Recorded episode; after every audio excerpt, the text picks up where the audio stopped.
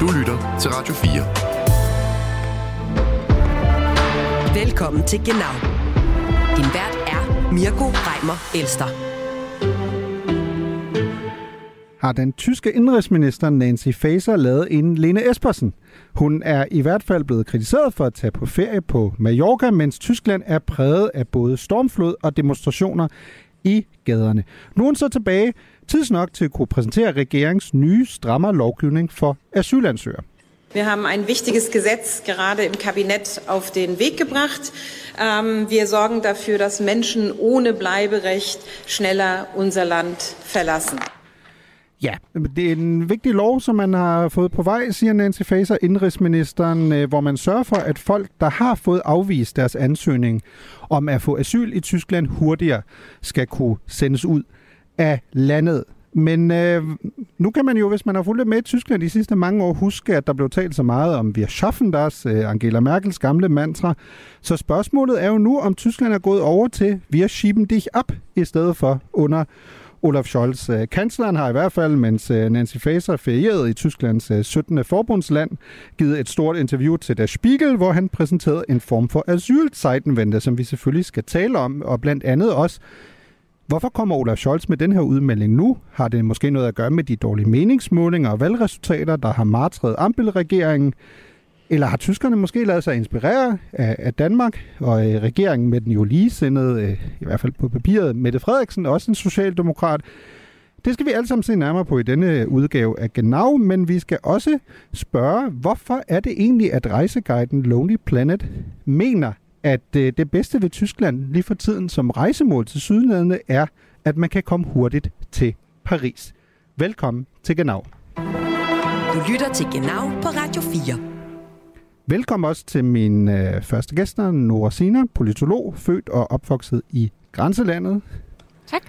Lykke Friis, direktør i øh, Tænketanken Europa, Richard von Weizsäcker, stipendiat ved Robert Bosch Akademiet i Berlin, og det er du vigtigst i den her sammenhæng. Du har jo fødselsdag, Lykke, så jeg har simpelthen taget en sang med til dig.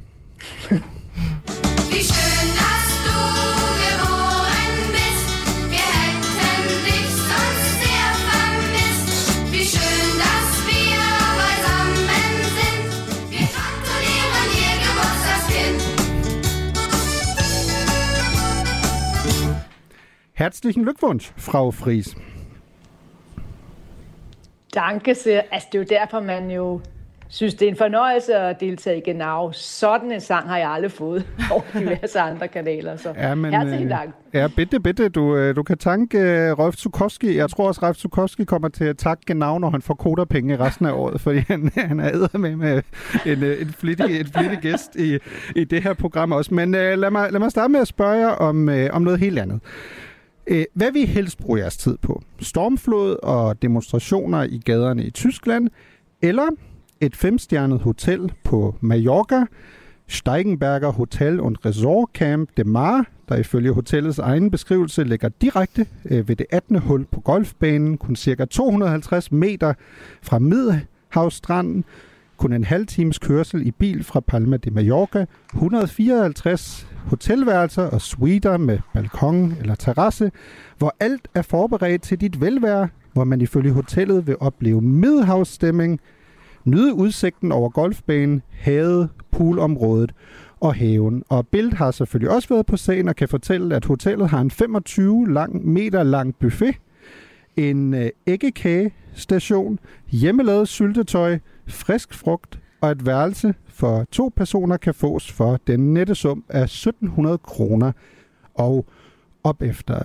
Jeg starter med dig, Lykke. Dig, der er fødselsdag. Hvad, hvad vil du vælge? Stormflod og kamp i gaderne eller Mallorca? Altså, hvis du spørger Lykke, øh, så vil jeg vælge Malle. Men spørger du Nancy, øh, så skulle hun have gjort noget helt andet. For man kan ikke have en kansler, der siger, at nu skal vi have vente inden for migrationspolitik, og så have sin øh, indrigsminister så i på malle, øh, som tyskerne jo kalder det. Men jeg har dog så lige en personlig vinkel på den her sag, fordi jeg er jo i Berlin i øjeblikket, og jeg bor faktisk samme gade som Nancy Faser.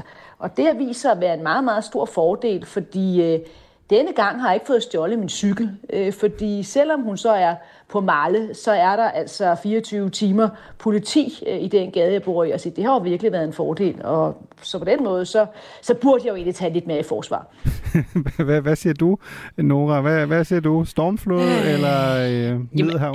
Altså, jeg synes, jeg har lyst til at tage dig hen bare for at finde ud af, hvad den der ikke-kage-station er og kan. Men, men øh, jeg vil give lykke ret i, at forskellen er jo også, at jeg ikke er Tysklands indrigsminister, men jo bare er mig selv. Øh, så jeg synes, det, det sender et meget, meget, meget specielt signal. Ja, lad os lige, uh, grunden til, at jeg indleder her, er jo på den her måde, er selvfølgelig, fordi det, det hele handler om, er, at Tysklands indrigsminister Nancy Faeser, øh, hun har været på ferie på Mallorca med, med sin familie, og det sker jo samtidig med, at der for det første, også i Tyskland, har, har været oversvømmelser, ligesom det har været tilfældet i Danmark, og vi har jo også, som vi har talt om i nogle af de tidligere udsendelser, har også set ret... Øh, voldsomme sammenstød til tider i gaderne, eh, især i, i hovedstaden Berlin, øh, i forhold til øh, pro-palæstinensiske demonstrationer. Og det er selvfølgelig to områder, der er kerneområdet for en tysk indrigsminister, og derfor har det selvfølgelig fyldt rigtig meget i det politiske liv, at indrigsministeren ikke var til stede, men var på ferie på Mallorca. Vi har jo allerede talt lidt om, I mener begge to, at det ikke har været en god idé, at hun, hun er taget afsted. Men øh, kritikerne har jo også øh, stået i kø. Lad os blandt andet lytte til, hvad AfD's øh, Martin Hess har sagt. Das sind untragbare Zustände, ich sage es Ihnen ganz deutlich, äh, angesichts dieser Herausforderungen, die für unsere innere Sicherheit bestehen und dann zeitgleich zur Kenntnis nehmen zu müssen, dass die Innenministerin schön ruhig äh, auf Mallorca Urlaub macht, das äh, hätte ich mir niemals vorstellen können, äh, dass sowas in Deutschland überhaupt jemals möglich ist. Diese Frau ist eine komplette Fehlbesetzung und die muss so schnell wie möglich aus diesem Amt entlassen werden. Det er måske ikke verdens mest overraskende ting, at en medlem af oppositionen siger, at det er simpelthen helt utroligt, og ministeren er simpelthen øh, inkompetent og skal fyres. Det, det er, øh, hvad det er. Vi kommer jo også til at dykke ned i forhold til den her kritik. Han siger, at det her er helt uhørt. Det, der er jo lidt et arbejde, det går vi ned. Der er jo også andre fortilfælde med tyske minister, der måske ikke har været sådan helt gode i forhold til at kigge på feriekalenderen, i forhold til, hvad der mm. skete i Tyskland. Men den grundlæggende diskussion her, den handler jo ikke kun om, hvorvidt det er klogt at tage afsted i den situation. Den handler jo vel også om, at Nancy Faeser er jo ikke så populær i forvejen. Øh, og lad os da lige starte med at dykke lidt ned i, i det lykke. Hvorfor rammer det her måske også Nancy Faeser lidt ekstra hårdt? Altså udover, at det måske var en uklog beslutning at tage på ferie, mens øh, der var øh, ordentlig gang i den på hjemmefronten. Jamen, det rammer hende jo ekstra hårdt, fordi hun jo i forvejen ikke har været fuldtids indrigsminister i Tyskland et godt stykke tid, fordi hun valgte jo at stille op til delstatsvalget i Hessen som SPD's ministerpræsidentkandidat. Det gik så ikke særlig godt, kan man så lige skyde ind i fodnote. Men det betød jo så bare også, at hun ikke kunne, kunne være øh, så meget Berlin, som hun burde have været. Og det er så noget, som for alvor så gør, at det her det er, ja, er en situation, der, der går ekstra ondt øh, på hende. Og man kan jo også sige, jeg ved godt, at Malle er det det er sådan det, det mest klassiske øh, og næsten også fortærskede øh, jo så urlaubsort, altså feriested for tyskerne, men man sender jo også det signal, hvilket det mest så at blive i landet. Altså jeg anbefaler for eksempel Ryen eller Berchtesgaden.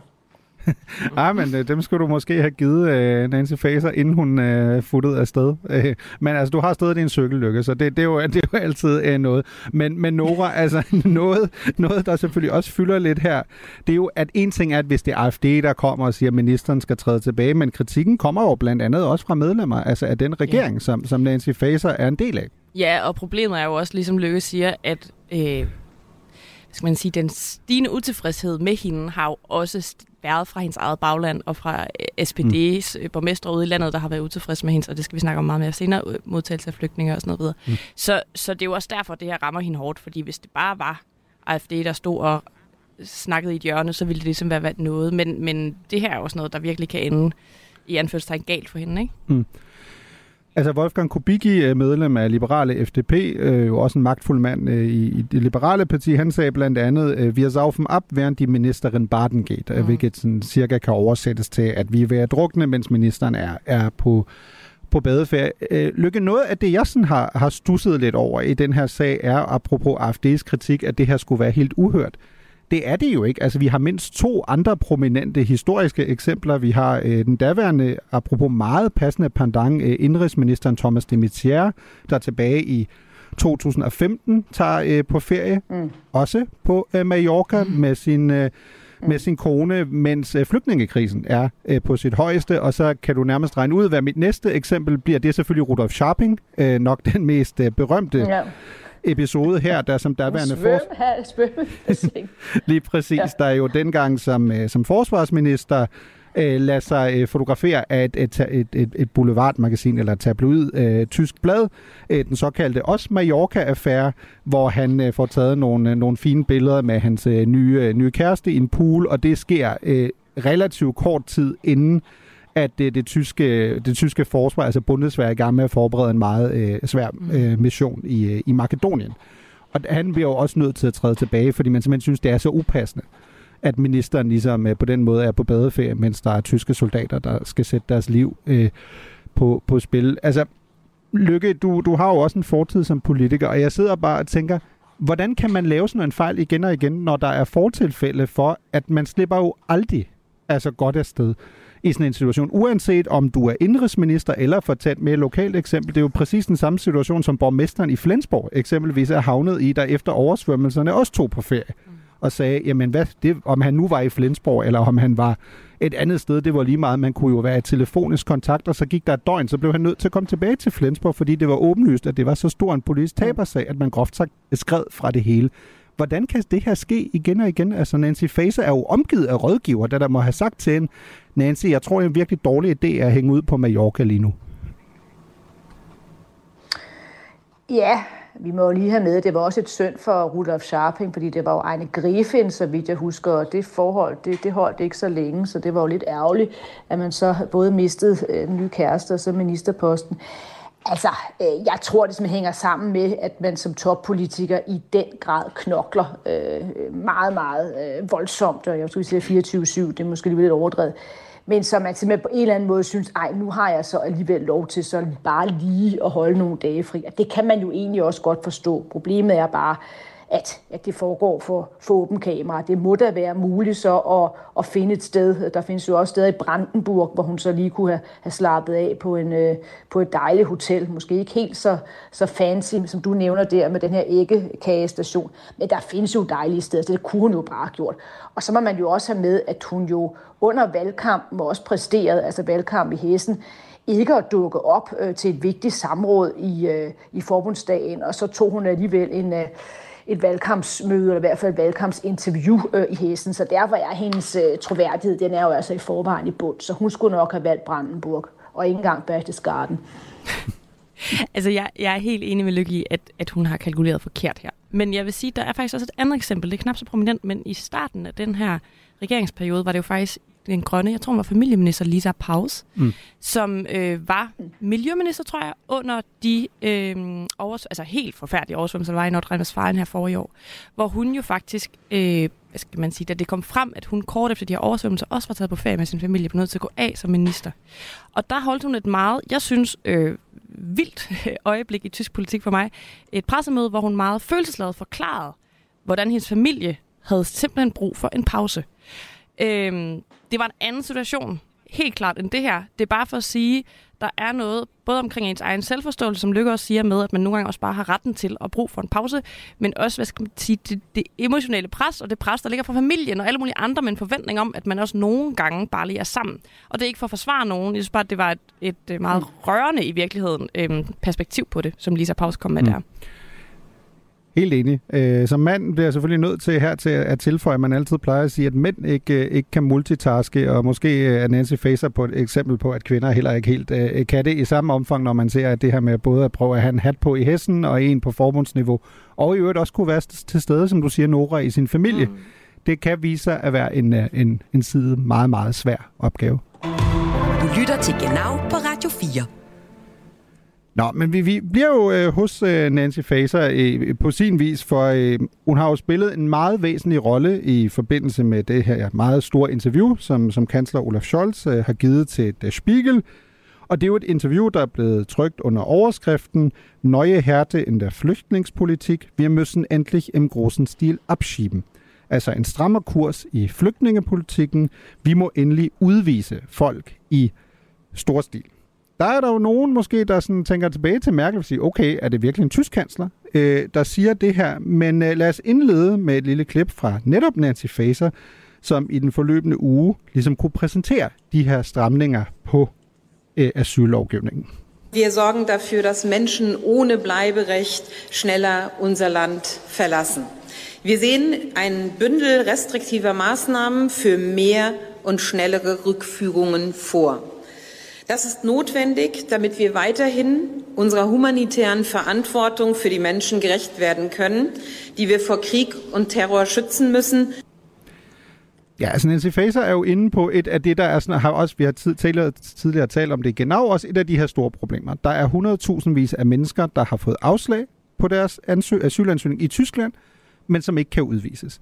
Øh, typisk fordi de er øh, kommet fra steder, som ikke bliver øh, kategoriseret som sikre lande at vende tilbage til. Så der er en stor del af de folk, der har fået afvisning, som bliver nødt til at blive i Tyskland, i hvert fald indtil situationen forbedrer sig. Men der er jo også 10.000 vis af mennesker, der som sådan godt burde kunne, kunne udvises, øh, men som stadig er i Tyskland. Øh, når man så kigger på det interview med Olaf Scholz i, i Der Spiegel, så er det jo også det er et interessant interview, fordi det, det, bagtæppet er jo, at han er taget til Israel. Han, han har lige været dernede i, i forbindelse med Hamas' angreb på, på Israel. Men efter man ligesom har talt om hele den del øh, med Israel, så kommer man jo lige præcis ind på det her. lad mig lige citere øh, lidt øh, fra interviewet her, da Spiegel spørger øh, Olaf Scholz, skal Tyskland være mere opmærksom på, hvem der kommer hertil og får lov til at blive? Og dertil svarer Olaf Scholz, det har vi gjort i lang tid, men vi vil nu differentiere mere præcis. På den ene side handler det om indvandring af arbejdere, vi har brug for, og det handler om dem, der søger asyl, for eksempel fordi de bliver politisk forfulgt. På den anden side betyder det, at enhver, der ikke tilhører den ene eller den anden gruppe, kan ikke blive hos os. Det er derfor, vi begrænser irregulær migration til Tyskland. Der kommer for mange mennesker. Lykkefris, fødselsdagsbarn. Vi har jo i så lang tid talt om, Tyskland er synonym med wir schaffen das. Tyskland har et helt andet syn i de her debatter, end man har i Danmark og du har selv allerede brugt udtrykket. Er det her en form for Zeitenwende, vi ser på udlændingeområdet, artikuleret af Olaf Scholz? Nej, det synes jeg egentlig ikke, fordi skal noget være en Zeitenwende, så skal det jo også kunne lade sig gøre, og det kunne det jo så med Zeitenwende øh, forsvarspolitik og komme af med, med russisk gas. Det her er jo langt vanskeligere, fordi man, det kræver, at man kan få lande til at tage deres migranter tilbage, og det kan jo selv et land som Tyskland, trods et størrelse, jo ikke øh, gennemføre. Øh, det kræver et landes accept. Så jeg synes mere, at øh, der er tale om noget, som er en retorisk ændring og en symbolsk ændring. Det er naturligvis også afgørende i sig selv. Jeg har svært ved at se, at det her fører til voldsomt store forandringer i tysk migrationspolitik. Hvad siger du, Nora? Er du enig? Øhm, til dels ja. Altså jeg vil sige, der er også meget, det er lige værd at bemærke, at det som Nancy Faeser, vi hørte Nancy Faeser sige, var jo netop det der med at gøre det nemmere at sende folk hjem. Det, som Olaf Scholz, du lige citerede for der i interviewet, handler jo også om, hvem der kommer ind. Mm. Og jeg vil sige, den del med, hvem der kommer ind, er jo, ligesom Lykke siger, et retorisk øh, nyt greb, og man SPD placerer sig anderledes, og man åbner en debat, som ikke har eksisteret på den måde før, osv. Men, men helt konkret, så er det jo det, der kommer til at ske, det, det vi hører Nancy Faeser sige, det er jo, okay, for eksempel Georgien skal vi gøre til et sikkert modtagerland. Altså det er nogle meget håndgribelige ting, der egentlig ikke handler så meget om antallet, eller hvem vi får ind. Det handler mere om, hvem smider vi så hurtigt tilbage igen. Og det er ikke, fordi det ikke har en betydning, men det, jeg synes, det er klart værd at skille mellem, hvad er, hvad er tale og hvad er handling her. Mm. Lad, og lad os fokusere meget mere på det senere. Jeg vil også gerne lige ind i det, man kan kalde en form for den danske vinkel her, fordi der er jo selvfølgelig også altså det element i hele den her diskussion, og især i, i Tysklands program, der, der bliver optaget i Danmark, at en ting er udlændingedebatten i Tyskland, og der, det kommer vi også til at tale med jer begge to mere om, hvor meget er det her drevet af AFD's fremgang? Det bliver Scholz jo også spurgt i interviewet blandt mm. andet. Er det her mere en taktisk manøvre? Men der har jo også i lang tid været i hvert fald dele af den tyske presse, der har haft blikket stiftrettet mod Danmark. Der har kigget på den danske model og har sagt, fremhævet den siddende regering og sagt, prøv at høre, vi burde ligesom lade os inspirere af øh, danskerne i forhold til udfordringerne i udlændingedebatten. Øh, og lad os tage øh, blandt andet Bild, altså Tysklands største tabloidavis, har skrevet, Knallhart, aber erfolgreich. Ist dieser Asylkurs ein Vorbild für Deutschland? Dänemark setzt auf Ghetto-Gesetze, Schmuckentzug, Abschiebeprämie. Altså, benhårdt, men vellykket, er denne øh, asylpolitik et forbillede for Tyskland. Danmark satser på ghetto-love, konfiske, øh, konfiskere smykker og udvisningsbonus. Øh, Velt, som jo også er et, et, et centrum højre medie, har skrevet Härte gegen Migranten, mere Sozialausgaben für Bürger, Socialdemokrati aller Dänemark. Altså med andre ord, der er måske en, et, et tysk øh, socialdemokrati, der skal kigge mod det danske socialdemokrati. Og derfor synes jeg jo, det er ret nærliggende, at vi, vi taler med en, øh, en dansk øh, socialdemokrat, nemlig Christa Schaldemose, medlem af Europaparlamentet for netop øh, Socialdemokratiet. Hej Christel, kan du høre mig? Ja, det kan jeg. Jeg håber også, I kan høre mig her fra den tyske motorvej. Sådan, tysk motorvej. Perfekt, perfekt, Christel. Det, det kunne ikke være meget bedre. Lad mig, øh, lad mig starte med at spørge dig, Christel Schaldemose. Er du på den tyske motorvej, fordi du er i gang med at køre mod Berlin, så du kan takke Olaf Scholz for, at han endelig er vågnet op, og endelig har forstået, at man bliver nødt til at kigge mod Danmark i forhold til øh, migrations- og flygtningepolitik? Nej, det burde måske øh, være på vej til Berlin. Jeg er på vej fra Bruxelles hjem til, til Danmark. Øh, men der er ikke nogen tvivl om, tror jeg, at, at det som, øh, som øh, altså den fornyede retorik, der kommer fra, fra Tyskland, i hvert fald kan have en betydning øh, også i Europa, når vi skal finde fælles europæiske løsninger på, hvordan vi bedre kan sende øh, afviste asylansøgere hjem øh, igen. Der betyder det virkelig noget, når Tyskland lægger kræfter i det. Mm. Jeg beder mærke i, at du siger, øh, at du bruger ordet retorik. Altså, fordi det er jo også en interessant diskussion her. Hvor meget af det her er retorik, og hvor meget af det her er rent lavpres politiske forandringer. Hvad er dit indtryk? Altså, er det også noget, man kan spore i Europaparlamentet, at du synes, der er sket noget i forhold til, til tyskernes syn og de tyske politikere, du samarbejder med, eller er vi stadig mere på et retorisk stadie her? Jeg fornemmer over de sidste par år øh, en forandring i synet øh, på, hvad vi skal gøre i Europa, også fra tyske kollegaer. Og det vil sige, øh, måske ikke så meget fra øh, SPD-kollegaerne, det først kom her på det seneste, men fra, øh, fra CDU-kollegaerne, så har været en større villighed til øh, at presse på for, at EU skal finansiere øh, øh, altså grænseværen på de ydre grænser, øh, og øh, at man skal kunne gøre en indsats for at, at kunne sende folk hjem. Der har for eksempel været øh, delvis øh, opbakning, og det er forholdsvis nyt, til for eksempel sådan noget som øh, aftalen med, øh, med Tunesien. Men jeg ser og hører også øh, mine tyske SPD-kollegaer øh, komme, øh, det har de ikke gjort før, komme og være nysgerrige og være meget mindre øhm, øh, hårde øh, over for, for det, vi gør i Danmark, og det er en fornyelse. Hvad tror du, det skyldes? Men måske det oplagte, at, øh, at det er tydeligt, at øh, også i Tyskland, så betyder antallet noget. Det er jo noget, vi har sagt i Danmark i mange år, at øh, antallet af flygtninge betyder noget for vores mulighed for at integrere dem ordentligt. Og det begynder man jo nok også nu i Tyskland at se nogle udfordringer i forhold til jer. Så er der en nysgerrighed efter, Hvordan gør I det i Danmark, siger de? Hvorfor øh, kan det lade sig gøre? Øh, og, og, og ja, altså jeg, jeg, jeg tror, at de begynder at kunne forstå, at der er nogle, øh, nogle øh, konkrete problemer i, i samfundet, fordi det er der jo, men der er selvfølgelig også nogle politiske udfordringer, og det gør, at de nok også er interesserede i at kigge i retning af, hvad kan de gøre? Men, Christel Schaldemose, hvis jeg nu sendte dig og en tysk øh, socialdemokrat på speed dating i, i fem minutter ved en eller anden resteplads, hvor du stopper lige om lidt, og så tilbyder jeg en currywurst, og så siger jeg, Prøv lige at forklare mig på fem minutter, hvad er forskellen i det danske syn på de her spørgsmål, og hvad er forskellen i det tyske? Hvad vil du så sige? Altså, hvad vil du sige er den danske model, som tyskerne vil kunne tage ved lære af her? Mm, det er virkelig et godt spørgsmål. Altså, jeg oplever den store forskel. Øh, altså, det er måske øh, i virkeligheden, når man, man sådan mere generelt bare skal åbne, Nej, nu, altså, nu tager jeg udgangspunkt i mine kollegaer i Europaparlamentet. Og der har jeg oplevet, at de har sagt, at der skal helst ikke være grænser for, hvor mange man kan tage. Hvis folk har behov for, for asyl, så skal de kunne komme, og vi skal have øh, åbne hjerter, og vi skal være villige til at tage imod. Og der tror jeg, at vi, vi danske socialdemokrater vil jo også gerne hjælpe folk, men vi tror ikke på, at løsningen er, at vi hjælper dem i Danmark, men at vi i højere grad gør en indsats for at hjælpe folk uden for Europa. Så det er nok det, der er den allerstørste forskel. Skal det hjælpes især i Europa, eller skal vi gøre en indsats for i højere grad at hjælpe udenfor? Og så øh, vil jeg så ikke have nået at spise min currywurst.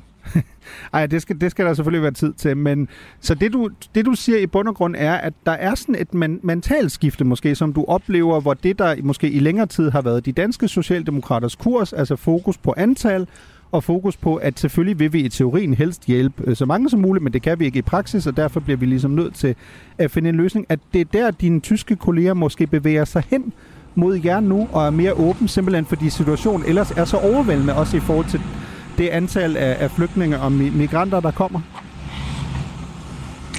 Nej, altså jeg tror ikke nødvendigvis, at de vil en til en øh, kopiere det, vi gør i Danmark. Det, det, det oplever jeg ikke. Øh, jeg oplever en interesse for, hvad kan man gøre, og hvad har vi gjort? Øh, jeg, ikke kun tyske kollegaer, jeg havde også spanske kollegaer forleden dag, der kom forbi og sagde, om de ikke måtte komme til Danmark på en studietur for at få øh, et indtryk af, hvad det var, vi gjorde. Så jeg tror, det er måske snarere en nysgerrighed efter, i håb om at finde noget af det, vi har gjort, som de måske kan, kan bruge. Men jeg ser ikke, jeg ser ikke en en-til-en øh, lighed på, på udlændingepolitikken, men jeg, jeg ser en tilnærmelse, og det synes jeg virkelig er interessant. Jeg har, jeg har et sidste spørgsmål også til dig, til dig, Christel, her i forhold til det. Fordi når man kigger sådan analytisk på det, så kan man godt sådan kigge på den her debat og tænke, ved du hvad, det her handler egentlig måske mest om, at man i Tyskland nu er sindssygt bekymret for, at øh, Socialdemokraterne taber bare til højre. Og derfor bliver de nødt til at tilpasse sig.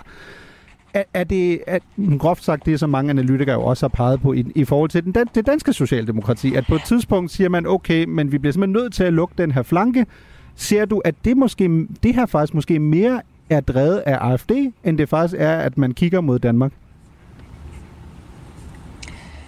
Det er nok en kombination, men, men jeg, jeg, jeg tror, altså, man kan tillægge et kynisk billede på politik og sige, at det kun handler om, om at kigge på, hvor stemmerne ryger hen. Men det kunne jo også være et spørgsmål om at sige, at man lytter til de borgere, man repræsenterer, og lytter til deres bekymring. Og deres bekymring giver de udtryk for, i hvor de sætter deres kryds henne. Det så vi i Danmark øh, tilbage i 90'erne og 0'erne, øh, og det ser man nu øh, i Tyskland. Og jeg synes faktisk, det er helt okay, at man lytter til borgernes bekymring øh, og prøver at gøre noget ved de udfordringer. Det er et problem, når der kommer for mange, så er man ikke i stand til at få integrationen til at fungere på en ordentlig måde. Og det synes jeg, det er helt savligt. Men det er da klart, at hvis man så samtidig med kan få hold på nogle stemmer øh, og vise, at vi har nogle bedre løsninger end de andre, så vil man jo selvfølgelig gerne kunne gøre det. Apropos øh, bedre løsninger og lytte øh, til borgerne, øh, Christi Schallemose. Nu er du jo så heldig at køre på en tysk motorvej. Nyder du, at der ikke er så mange fartgrænser? Så du kan komme lidt hurtigere hjem? Han prøver, at der er simpelthen så meget trafik, øh, og der er så meget vejarbejde, så øh, at, øh, at det der med fartgrænsen, det er vist kun i teorien og ikke i praksis. Nej, det, det er jeg ked af at høre. Men tusind tak for din tid, Christian Schallemose, og god tur hjem til Danmark. Tak skal du have, og selv tak. Nå, øh, Nora og, og Lykke, der, der er jo en del ting, øh, vi, mm. vi skal tage fat i. Fat i til. Lad mig starte med dig, Nora. Noget, noget du bider mærke i, altså i forhold til den her at se mod, mod Danmark, og sådan det danske syn på, hvad, hvad tyskerne står og, og prøver at finde hoved og hale i nu? Ja, jeg synes, der er mange ting, jeg mærke i. Altså, jeg anerkender fuldt ud øh, Kristels udlægning af det, og jeg, jeg synes heller ikke, den er forkert, men, men så er jeg måske mere det, hun beskriver som en mere kynisk blik på politik, fordi havde SPD fantastiske meningsmålinger lige nu, så ville de måske ikke gøre det her. Lad mig bare sige det sådan. Øhm, jeg synes, der er noget meget spændende i, at TDU, som jeg ser det, jo lige har prøvet det her.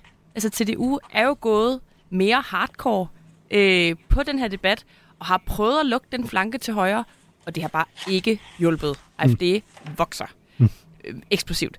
Så jeg ser det mere som et udtryk for, at vil sige, det tyske partilandskab er ikke opbrud. Altså, AFD går amok overalt, og, og Bündnis Varenknecht, som ingen rigtig ved, hvad er, og samtidig alle vil stemme på, hvis der var valg i morgen. Øh, der er kaos, og jeg forstår godt, at SPD de tænker, shit, vi bliver nødt til at gøre noget nyt. Vi er nødt til at være nogen i det her. Og det prøver man så her. Mm. Lykke, apropos øh, Nora henviser jo lige præcis her til, at man prøver at lukke flanken. Så jeg bliver jo lige nødt til at bruge et, øh, et retroklip her med Friedrich Merz og hans forhold til tyske tandlæger, inden jeg kommer til dig. Die werden doch wahnsinnig, die Leute, wenn die sehen, dass 300.000 Asylbewerber abgelehnt sind, nicht ausreisen, die vollen Leistungen bekommen, die volle Heilfürsorge bekommen, die sitzen beim Arzt und lassen sich die Zähne neu machen und die deutschen Bürger nebendran kriegen keine Termine. Was sie hier machen, ist eine Katastrophe für dieses Land. Ja, vi, vi har jo spillet det her klip før, i Genau, Friedrich Merz sidder i et, et tysk talkshow og øh, hisser sig op over, at der er 300.000 mennesker, øh, der er afvist og burde forlade Tyskland. Øh, som vi også dengang faktatjekkede, er det jo ikke rigtigt, at det er 300.000, fordi øh, langt størstedelen af dem skal udvises, men kan ikke udvises, fordi de ikke kan øh, komme hjem, fordi deres, øh, hjem, deres hjemland ikke er sikkert. Men han hisser sig ligesom op over, at så kan de bare gå til tandlægen og forlade deres tænder, hvilket i øvrigt også var, var faktuelt forkert. Men pointen her, Lykke, er jo lige præcis, at Merz prøver jo at lukke den der flanke på en eller anden måde. Han kan se, at AFD 20 procent i meningsmålingerne. Er det din analyse også i forhold til den snak, vi havde med Christel Schaldemose, at det egentlig mere er det, der ligger til grund for, at Olaf Scholz lige pludselig rigtig gerne vil tale med Der Spiegel om, at han gerne vil udvise folk i stor stil?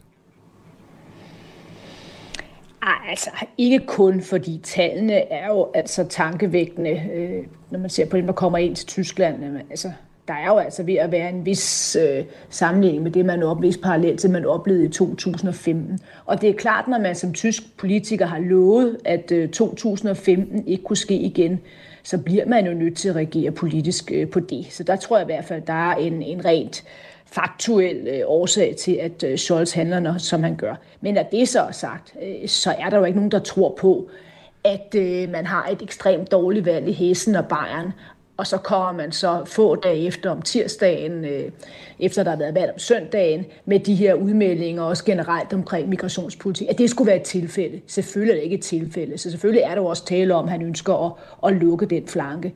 Og jeg er kun bekræftet efter at have været i Tyskland i, i tre måneder. Jeg har aldrig i mit liv haft så stor interesse for øh, Danmark. Øh, det er uanset hvem man har holdt møde med, øh, så selvom man skulle holde møde omkring forsvarspolitik, så de, ja, det er meget interessant, og så tre minutter efter, så siger de så, hvordan går det egentlig i Danmark, hvad kan vi lære af Danmark? Jeg så sågar også, for nu at vende tilbage til vores veninde for før, Nancy Faser, at Bildzeitung, de havde sådan en stor overskrift, hvor der stod, Faser, og det var jo så øh, Kåre Dybvad, Bæks øh, kollega, der jo så netop blev fremført, som man, der kan I se, hvad er det så, man gør i Danmark, og de ting burde Nancy Faser gøre. Men vi skal altså også med, og så skal jeg nok slutte af, der er jo markant forskel på Tyskland og Danmark. For det første, så er Tyskland jo så solidariske ved, at man er med i EU's øh, migration- og asylpolitik. Det er Danmark, last time I checked, ikke. Og for det andet, så er det jo langt, langt, langt lettere at føre sådan en politik, som Danmark gør, når man har en øh, nabo mod, mod Tyskland, der jo så vel at mærke jo så øh, tager mange øh, flygtninge migranter og der er en bro over til, til Sverige. Altså, der kan man jo føre en anderledes politik, end man kan, når man ligger lige i midten af det hele, som Tyskland gør. Og det er der trods alt også en forståelse af i Tyskland, at der er nogle situationer, der er nogle ting i Danmark, som man ikke bare kopierer. Jeg synes, i forhold til, at du siger, Lykke, det er meget spændende, at interessen for den danske løsning, eller løsninger, har været så intens, og det er jo i virkeligheden også det, Kristel beskriver. At, og jeg har, når jeg har fulgt debatten i Tyskland nu her de sidste par dage, jeg vil sige, der har ikke været i min optik et fuldstændig outrageous skrig fra venstrefløjen om, hvad sker der?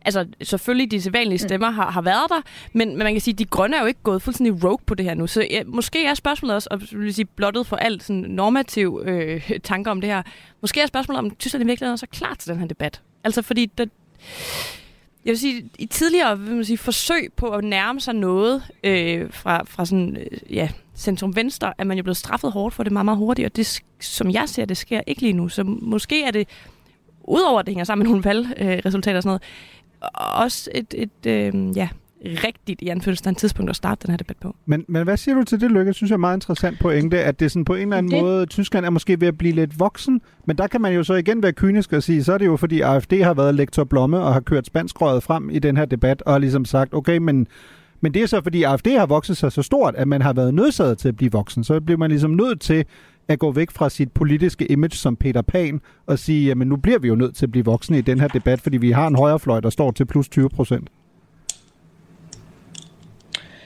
Ja, det, det tror jeg er rigtigt. Men selvom at der ikke har været en store kritik fra venstrefløjen, så er det jo alligevel noget, der gør ondt på Olaf Scholz. Ikke? For ser man på, hvad hans egen ungdomsorganisation Juso siger, så er de jo ikke glade for det her. Det er man jo heller ikke i, i de grønne. Jeg så Jørgen Trittin, der jo så er tidligere miljøminister og stadig sådan grand old man i, i tysk politik. Han var ude at sige, at Scholz's program, det var, eller Scholz's meldinger, det var et, et program for racisme og en øget højorientering i Tyskland.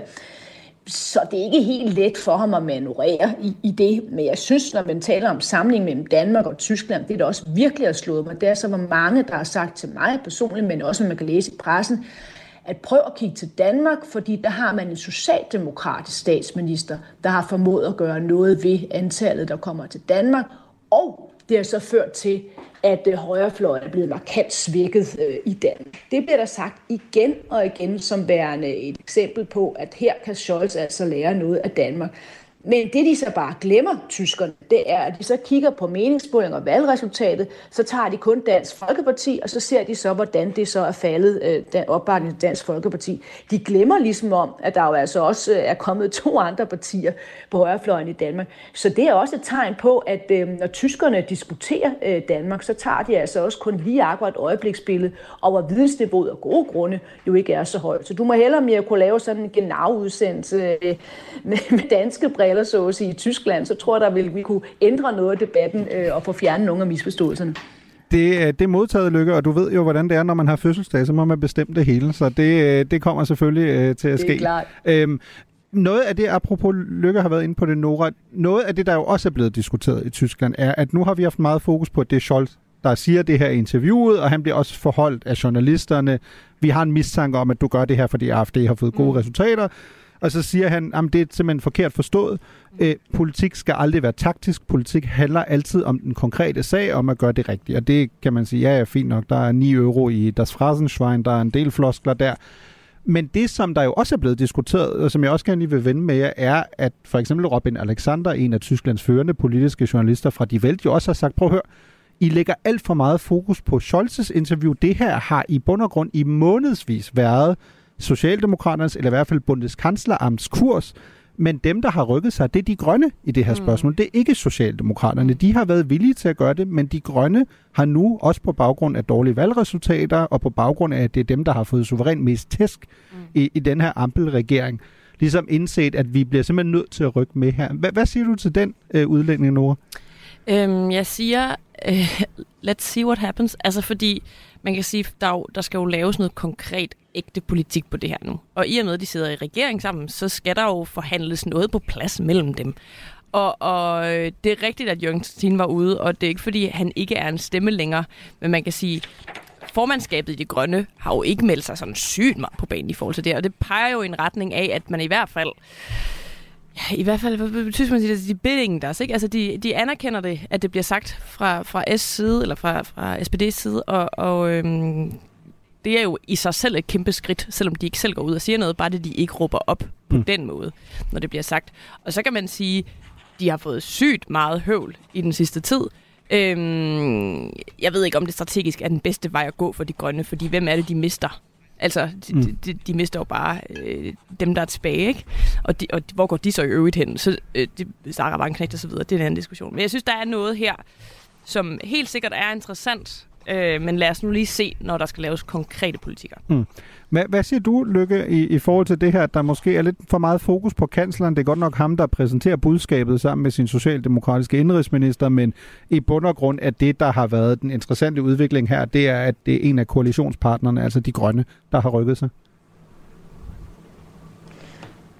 Det er rigtigt, øh, og der må man bare sige, så kunne de godt have rykket sig noget før. For, for det er jo en af grundene til, at den her problemstilling øh, kommer til at fylde nærmest alt i tysk politik, fordi man jo så ikke har fået gennemført nogle af de ændringer, som jo rent faktisk allerede stod i koalitionsaftalen. For eksempel altså det, at man også skal stramme familiesammenføringsreglerne. Så det er jo også bare et tegn på, hvor vanskeligt det er for den tyske regering at træffe beslutninger, fordi man kunne jo bare have gennemført det her som en del af koalitionsaftalen, og det har man altså bare ikke formået. Så det er det ene. Det andet, der sådan er, er ved sådan nærmest at irritere mig ved Olaf Scholz, det er, uanset hvad der kommer op, så siger han, jamen det har jeg ment hele tiden. Øh, altså tag for eksempel det interview i Spiegel, der siger han jo så, jamen jeg har altid ført en stram udlændingepolitik. Det, det her har du hørt mig sige mange gange. Ja, hallo, men du var jo altså så også øh, vicekansler, vicekansler, og du har været, haft alle mulige positioner i Merkels regeringer. Men han kan bare ikke rigtig helt få sig selv til at sige, at øh, han selv ændrer kurs, eller man skal gøre noget andet. Et andet eksempel på det, det er jo det her spørgsmål om, om LNG-gas, altså flydende gas. Så siger han så, at det har han ment hele tiden, da man så får øh, jo så hele diskussionen om, omkring, at nu skal Tyskland blive afhængig af, af russisk gas. Og det var, fordi han som overborgmester kom med det som forslag, men det fik han jo heller aldrig gennemført. Så jeg synes altså også, det jeg siger noget om, om, om Olaf Scholz og hans ledelsestil. Altså han kan simpelthen ikke gå ud og sige, jeg bør gøre, vi bør gøre noget andet. Øh, og det gør sådan, det bliver sådan halvutroværdigt, i hvert fald fra min stol. Hvad, hvad siger du til det, Nora? Altså, øh, inden jeg også gerne lige vil vende det europæiske perspektiv mm. i det her i forhold til det Schaldemose og sagde, men hvad siger du til det? Fordi det er jo også en interessant pointe, som Lykke har, fordi hun siger jo i bund og grund, det synes, vil jeg nok også personligt faktisk være enig i. Mm. Olaf Scholz er sådan den der politikertype, du kommer aldrig til at høre om, at han har taget fejl. Det kommer han aldrig til at indrømme. Uanset hvad det så er. Der er i hvert fald, jeg synes, Heller ikke, hvis han har taget forkerte sokker på, alle kan se Jeg synes i hvert fald, der er noget med også, hvordan det her øh, hvad skal man sige, statement eller forandring er, er, kommer frem. Som du selv siger, det er jo, jeg har lyst til at sige, i bunden af et interview, der egentlig handler om noget andet. Hvis Olaf Scholz vil præsentere, at nu ændrer de kurs, så vil han jo lege noget op, der er større end at han på en eller anden måde får det sagt klemt lidt ind. Han ved mm. udmærket godt, at han klemmer det ind. Det er jo ikke fordi, at han øh, kommer til at sige noget, han ikke mener eller sådan noget. Men der er et eller andet i det der med, ja, det, det bliver sådan lidt... Øh, jeg er enig med jer i, at det bliver sådan lidt... Åh, jeg, jeg, vi skal også lige sige det her. Hvordan siger vi det lige, uden at det bliver for flashy? Mm. Lykke, jeg vil også gerne lige tale om det her europæiske pers- øh, perspektiv i alt det her i forhold til at skulle lave stramninger i forhold til uh, asylanter og, og migranter, især når vi nu har talt med, med Christa Schaldemose fra, fra Socialdemokraterne i Europaparlamentet, der jo også fortæller om det her, hun ser en form for tendens blandt de tyske kollegaer, at de er blevet mere lydhøre, de er blevet mere nysgerrige det, der jo er blevet kritiseret i Tyskland, blandt andet i forhold til det, der så angiveligt skulle være den her asylzeitenvente, det er jo, at kritikerne siger, men prøv at høre, Nancy Faeser siger i bund og grund bare som indrigsminister, nu skal vi arbejde i EU på, at vi finder en fordelingsnøgle, så Tyskland ikke står med lige så mange. Øh, og der sidder man jo bare lidt øh, og tænker, 2015 har ringet og vil, vil gerne have sin øh, fordelingsnøgle tilbage, som jo heller aldrig rigtig blev noget. Øh, er det overhovedet realistisk? Altså selv hvis tyskerne vil arbejde for, at man finder en eller anden fordelingsnøgle, og så skal øh, øh, modtage landene, som jo i høj grad er Italien, Grækenland osv., skal, så skal de begynde at registrere. Det er jo en til en den samme debat, der kørte dengang, og det lykkes jo ikke. Nej, øh, det er rigtigt, men øh, denne gang har man dog så den her asylpagt, for at bruge det udtryk, øh, på bordet, og det er jo også lykkedes så for EU's ministerråd, altså regeringerne, at blive enige, øh, som med undtagelsen af Polen og, og Ungarn, men det gør alligevel, at forslaget kan komme videre til Europaparlamentet. Så denne gang er der jo rent faktisk noget, øh, som er anderledes. Og det er jo også det, som Scholz hænger sin hat på, og for den sags skulle også Nancy Faeser. Det siger de jo igen og igen, det siger Scholz også i et interview. Nu gælder det jo om at have de, bruge de her europæiske regler, vi så er blevet enige om. Men der, hvor der selvfølgelig har en pointe, det er, at det, der jo står i den aftale, det er sådan en fleksibel solidaritetsmodel. Så det vil sige, øh, at det er egentlig kun dem, der så har lyst til at tage nogen, som så behøver at tage nogen, ellers kan man sådan betale sig fra det. Så altså, det kommer jo ikke til at, at ændre øh, situationen markant for Tyskland, men man får ligesom om så ja, gjort problemet lidt større, og så kan henvise til, at øh, David dog så trods alt kommet et, et stykke. Der er dog en ting, jeg synes, der er vigtigt at sige her, også når vi tænker på Danmark og Tyskland, det er jo, at Tyskland nu også har strammet grænsekontrollen. Og det har man jo rent faktisk gjort allerede, og der, er der, jo så, der har man jo så også virkelig nærmet sig den danske det danske synspunkt. Om det så kommer til at virke, det kan man hurtigt blive enige om, at der er the jury still out, øh, og det er jo ikke sådan, at, at, at det normalt er, at, øh, at det har den store effekt. Det er også igen mere symbolsk. Mm. Men, men her til sidst, Nora, det er jo også det, der, der på en eller anden måde er paradoxalt, at vi diskuterer så meget om, hvorvidt tyskerne rykker sig, og er der et form for Zeitenwende, ja, nej, som jo også er blevet sådan et ord, der bliver, nu bliver overbrugt til alt, der bare er den mest minimale forandring. Øhm, og så alligevel, når vi så diskuterer konkrete løsninger, så virker det nærmest som om, vi tager de mest old school løsninger, der er. Ikke? Altså, vi har lige talt om grænsekontrol, som jo også er en del af, af Nancy Facers øh, noget, at hvis man vil være lidt spydig, sagde man, okay, men det der for alvor batter her, virker jo ikke til nødvendigvis til at være diplomatiet. Det er gammeldags grænsesikring. Ja, altså ja. Altså også, øh, også øh, sydpå, ikke? At ja. vi sætter hegn op og mure og, og andet. Er det i sidste ende det, Nancy Faeser og Olaf Scholz skal sætte sin øh, lid til? Det er ikke diplomatiet, det er, det er byggearbejderne, så det der hegn kan komme op, eller hvad? Jeg kan simpelthen ikke øh, hverken regne ud eller forsvare mm. løsninger på flygtningekrisen. Det, så vil jeg ikke sidde her. Men jeg synes, det der er vigtigt, det er, at man har gjort de her ting jo. Altså det er jo ikke nu, hvor Olaf Scholz har været ude at sige det her, man har, man har skærpet grænsekontrol. Det har man jo gjort løbende her og der lidt og så videre, ikke? Og, og, og som Lykke også sagde, så de her politikker er jo nogen, der er blevet ført i større eller mindre grad til lang tid. Det, det handler om, det er det retoriske. Det er forandring i, hvordan vi taler om det her. At ansvarlighed pludselig går fra at være solidaritet til at være ansvarlighed for, hvor mange der kommer og sådan noget. Og det er det, der er det vilde i Tyskland, især med den historie, de har. Du lytter til Genau på Radio 4. Det, det bliver noget, øh, noget af et hop, det her, øh, fra diskussioner om, øh, hvor mange øh, der kommer til, og hvor mange der skal udvises igen. Så, øh, så tror jeg, hvis man skulle være lidt spydig, så skulle man sige, nu skal vi tale om, hvorfor der ikke er nogen, der kommer til. Fordi vi skal nemlig tale om rejseanbefalinger og om Tysklands rolle her. Jeg kan også sige øh, velkommen til dig, Lotte Arnsted, pressechef i Tysk Turistinformation. Hej Lotte. Øhm, jeg kan jo starte med at spørge, jeg ved ikke, om jeg, jeg skal give dig nogle lomtørklæder, fordi, fordi grunden til, at jeg har inviteret dig, det er jo på baggrund af, at uh, Lonely Planet, uh, Øh, store øh, rejseguide, har jo været ude nu, er kommet med sine 50, top 50 anbefalinger i forhold til, hvor man skal rejse hen, øh, hvis man øh, her i 2024. Og øh, det vi øh, jo kan se der, og det er vi jo meget ked af på et øh, Tysklandsprogram, som genau er, der er jo nul øh, tyske destinationer. Øh, og ikke kun, altså en ting er, at der er nul tyske destinationer. Øh, sidste år øh, var trods alt Dresden var med øh, på, på listen. Øh, året inden kom Freiburg ind på en tredje plads. Det, der gjorde mest ondt i mit tyske hjerte, det var ikke kun, at der var nul. Det var også, da jeg så hørte begrundelsen for, hvorfor man blandt andet kunne tage til Paris, som er nummer to på listen. Lad os lige lytte til det. Platz 2 bei den Städten ist das von Deutschland gut erreichbare Paris, eine Stadt, die sich ständig neu erfindet. Ja, plads nummer to er Paris. Et sted, mm. der er nemt at nå fra Tyskland, og som stadig og altid videreudvikler sig. Altså et, Frankrig og videreudvikling i samme sætning gør totalt ondt som ja, Tyskland. Men, mm. men det næste, altså i det her, fordelen ved Paris skulle være, at man skulle komme nemt derhen fra Tyskland. Lotte, Lotte hvad, hvad skal vi gøre? Ja, men øh, jeg, jeg tror egentlig ikke, det ser så, så øh, sort ud. Øhm, altså, folk rejser jo mere efter øh, pandemien. Altså, det er jo sådan en en benchmark, vi har. Øh, og sidste år var der 111 procent øh, over, hvad der var året før. Øh, jeg ved selvfølgelig ikke noget om 23, det er ikke rigtig blevet mm. opgjort endnu. Men, øh, men altså, Paris er jo også en dejlig by. ja, så Ja, sammenlignet med Paderborn måske, men altså, ja. men, øh, men, men hvordan, hvordan har du det som altså, tu, tu, altså tu, pressechef i Tysk Turistinformation? Du læser det der, og du må da, jeg går ud fra, at man sådan, i dit job har en forhåbning om, at der er tilpas mange tyske destinationer, og så du når ned til 47, du tænker, kom nu, næste mm. side, heller ikke, 48, heller ikke, kom nu, giv mig Vismar, eller sådan noget, og så ser du bare 0. Ja, men det første, der sker, det er, at hey, jeg troede, det gik så godt. Altså, okay, hvad har vi gjort forkert? Altså, vi mm. har, vi har øh, virkelig brugt meget energi på digitalisering og lave det, altså sørge for, at Tyskland ser moderne ud, og vi har brugt rigtig meget energi på øh, bæredygtige destinationer og så videre, virkelig, virkelig meget. Så måske har vi glemt et eller andet. Øh, det er jo det første, jeg tænker, hvad, hvad har vi glemt? Mm. Øh, hvorfor har vi ikke fået, øh, øh, fået det og det øh, pushet godt nok?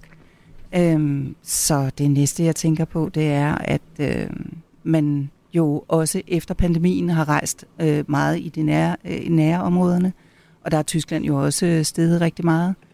Så, så vil man gerne ud til noget, der er lidt mere eksotisk, selvom at øh, Tyskland også har mange ting, som godt kunne minde om det, man kan finde, øh, altså både i Asien og i øh, Sydamerika og alle mulige steder. Det er selvfølgelig lidt mindre mm. øh, og lidt mindre prangende, øh, men det er der jo også. Ja, og eksotisk er jo relativt. Ikke? Altså, jeg kan huske, at jeg prøvede at få Ulla Terkelsen med til Gelsenkirchen, og det virkede til at være lige lovligt eksotisk for hende. Så, ja, ja. Men, men det er en anden snak, den skal vi ikke tage her. Mm. Ly- Lykkefris, mm. du er vel mere eller mindre Tysklands, eller i hvert fald en uofficiel rejseambassadør i Danmark for at tage til Tyskland. Du, jeg kan lige se, at du har lige på sociale medier lavet en liste med ting, man kan lave i Berlin i efterårsferien. Mm. Så du er jo ret aktiv. Det er korrekt, ja. Lykkefris, hjælp os. H- hvad sker der? Jamen, jeg vil sige, at, at det er jo helt grotesk, fordi øh, jeg har da lige været nede i den tyske boghandel her, øh, og der var også en stor engelsk udgave nede i Dusman for Friedrichstraße. Så kan låne i planen, der bare trække alle de der mange guidebøger, de har liggende øh, fra Tyskland øh, tilbage. Hvorfor skal man så overhovedet sælge en guidebog? Det forstår jeg ikke, hvis der ikke er noget at komme efter. Det var min første bemærkning. Og det andet er jo bare, jamen... Øh, så prøv at tage herhen. Altså, der er utallige steder, som er fantastiske. Dresden, Leipzig, Berchtesgaden, Ammersee, øh, Ryen og så videre. Altså, øh, jeg kan slet ikke se, jeg vil ikke være så bekymret, fordi det er bare låne planet, der har tabt suden. Ja, de har, altså man ved jo heller ikke, hvad, hvad, hvad, hvorfor de egentlig har valgt det, de har valgt. Men altså, jeg kan da sige, at jeg har kigget lidt på, hvad der ligger nummer et og Ecuador for eksempel over Sustainable øh, Cities, altså, og så øh, når man ser deres lille, eller øh, øh, øh steder, øh, når man ser deres film, øh, så tænker jeg jo altså også bare Oberammergau eller Garmisch-Partenkirchen, altså det, det er jo også, øh, det, det kan lidt af det samme. Øh, og Montana for eksempel, som ligger nummer et på Regions, der vil jeg bare sige, at Sexies Schweiz øh, kan godt komme ind der fuldstændig på lige mm. fod. Altså, jeg har selv lige været der. Jeg er også nem at imponere. Eller, altså, når jeg har mm. været et sted, jeg elsker, så elsker jeg det i hvert fald et helt år. Øhm, jeg er meget imponeret. Mm. Nej, men altså man kan sige, øh, Nora, altså Montana er jo et dejligt sted, mm. hvis, man ikke, hvis man ikke vil se mennesker i flere timer, men, men, men det, eller gerne vil se dyr og sådan noget, men det som du siger, Lort, det kan man mange andre steder også. Så Nora, Altså jeg vil, jeg vil komme med et slående os. argument her, og som jeg vil ikke kalde mig den unge repræsentant i det her selskab, men det, du men er den unge så, som en, der ikke er fyldt 30 endnu, så kender jeg rigtig, rigtig, rigtig mange mennesker, der ikke gider at flyve med flyvemaskinen. Mm. Og de kommer ikke til at gøre det, og det kommer ikke til at ændre sig. Øh, og så er der bare, hvis man har en forlænget weekend, to steder at tage hen. Du kan tage til Stockholm, eller Malmø, eller... Eller du kan lade være. Eller du kan tage sydpå. Og det, jeg mener det. Jeg, mine venner gør det mere og mere. Og vi er jo fremtiden, som man siger. Så det er bare for at sige, jeg tror, når det her bliver mere seriøst, og folk kommer til i endnu højere grad at forstå, at man ikke kan tillade sig at flyve til Paris for en weekend, så tager man toget til Hamburg, eller til Køln, eller til alle de andre gode steder. Så jeg siger, it's coming up, altså. Ja, lige præcis. Altså, og det er jo også det, vi har haft øh, fokus på med bæredygtige rejser. Altså, det, det er, altså, Tyskland vil jo rigtig gerne være med til at flytte turisme det andet sted hen. Simpelthen lave grønnere turisme. Og det er jo selvfølgelig et langt træk. Og det kan være, at man øh, mister nogen på vejen, men altså, det er helt klart øh, de, den yngre del af, af, af de rejsende. Det er jo også det, vi fokuserer rigtig meget på i de her år. Og øh, de elsker det. Men så ser fremtiden det, det, lys ud, altså ud fra det Nora lige har sagt, altså i hvert fald ja, hvis man, jamen, hvis man er i Danmark. Ser, ikke? Og... Altså for, for mit perspektiv ser det ikke uh, slemt ud. Jeg tænker bare, okay, Lonely Planet, og de laver det, jeg kan egentlig godt forstå det. Det er bare sådan en, en, en tendens, der er meget kortvarig, fordi uh, folk har siddet og tænkt bucket list. Uh, det må jeg simpelthen ud og se, og det er sådan noget meget, meget langt væk. Og så glemmer de lige uh, det, de synes i går med bæredygtige rejser og så videre, og så tænker okay, nu fyrer den lige af en gang. Det er en super, så er det det. super gammeldags måde at ja. tænke rejse på. Mm-hmm. Altså, det, det, det er der jo ikke nogen... Mm. I, om, om, nu siger jeg nogle vilde ting, men om de 15 år, der synes jeg på nogen måde ansvarligt. Altså, så, så jeg... Fuldstændig. Ja. Men hvad siger du, Lykke? Altså, er, er du med på den unge bølge her, at, at Tysklands største fordel i forhold til i hvert fald danske turister er, at øh, vi kommer ikke til at flyve øh, fremadrettet, og derfor så kommer vi alle til at hoppe på ladcyklen, og så tager vi sydpå? Jeg sad og tænkte på, hvad flyskam hedder på tysk. Er der nogen, der kan hjælpe mig med det? Mm-hmm. Flugskam. ja. ja. Nå, mens, mens I tænker, jamen altså, hjælpen er da lige rundt om hjørnet. Det ved da en vær. Altså, for det første er der en stor håndboldturnering næste år i Tyskland, mm. hvor Danmark kommer til at gøre det fantastisk. Og så er der EM i fodbold øh, senere øh, på, på året. Så altså, det bliver da en øh, gave for for, øh, for turisme, når man ser på, at danskere skal drage til Tyskland. Men jeg tror ikke, man får en bedre mulighed for så at, at gøre reklame for Tyskland. Så det her med givet videre, håndbold og fodbold, det kommer til at trække mange, tyskere, øh, mange danskere til Danmark. Absolut, jeg kan også mærke på pressen, altså det, det, de er også ekstremt interesserede i, altså og vil ikke flyve til destinationerne, de skal ud og tjekke det ud. Altså det, det er helt nyt at flyve lytter til Genau på Radio 4. Ja, men vi, vi kunne have fortsat øh, den, den her snak i, i lang tid endnu, men øh, det var desværre øh, alt, øh, vi havde til jer i, i den her uge på Genau. Men øh, altså modsat Jeg Nancy... har altså lige en pointe. Okay, Lykke, du kommer ind her. D- Du er fødselsdagsbarn, du må godt. Kom nu. Øh, kan du huske Renate, Renate Schmidt? Sundhedsministeren. Det var jo hende, og nu går vi tilbage til de her skandaler, rejseskandaler. Hun tog jo rent faktisk sin ministerbil og kørte til Spanien. Det synes jeg da på en eller anden måde kombinerer alle, sammen- al vores historie. Vi har både talt om ministre, der skal ud og rejse, og vi har talt om at brænde energi af. Øhm, så, så den sløjfe skal vi da også lige have med. Ja. Jamen, jeg tror, det var den bedste sløjfe, man skulle binde, øh, Lykke. Jeg, jeg skulle faktisk lige til at sige, at jeg modsat Nancy Faser aldrig havde besøgt øh, Tysklands 17. forbundsland Mallorca, men at øh, jeg til den næste mus-samtale på Radio 4 vil slå et slag for, at vi fremadrettet holder øh, redaktionsmøder og seminar på Mallorca. Men jeg kunne godt høre på Nora, at det er sådan virkelig boomeragtigt. Øh, Det er det. Det bliver nødt til at sige, det er det. Ja, præcis. Så det, det tror jeg heller ikke bliver øh, til noget. Men jeg vil sige dankesøn øh, til, til jer alle sammen. Øh, dankesøn til tilrettelægger Anne Dorte Lind. Og så øh, modsat Nancy Faser, så øh, tager Genau ikke på ferie i næste uge. Vi er tilbage, øh, medmindre vi selvfølgelig i bedste Olaf Scholz-stil bliver udvist fra studiet øh, inden da. Det ved jeg ikke. Til gengæld vil jeg jo øh, til enhver tid holde fast i, at der kun findes én konge af Mallorca, og det er selvfølgelig Jørgen Dreves. Auf Wiederhören.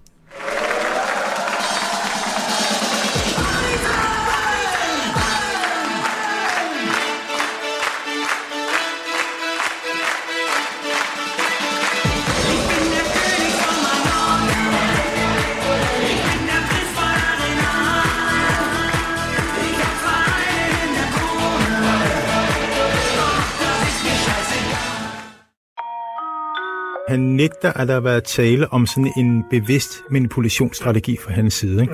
Charles Manson. Og det er jeg overbevist om, der har været. Kultlederen, der endte som centrum for en række bestialske drab. At det lige går ud over de mennesker, det går ud over, det er et tilfælde. Lyt med, når Christoffer Lind forsøger at forstå mennesket bag monstret i Krimiland. Manson er helt sikkert sociopat. Højst sandsynligt psykopat. Find det i Radio 4's app, eller der, hvor du lytter til podcast. Radio 4. Der er måske mere bag. Ikke så forudsigeligt.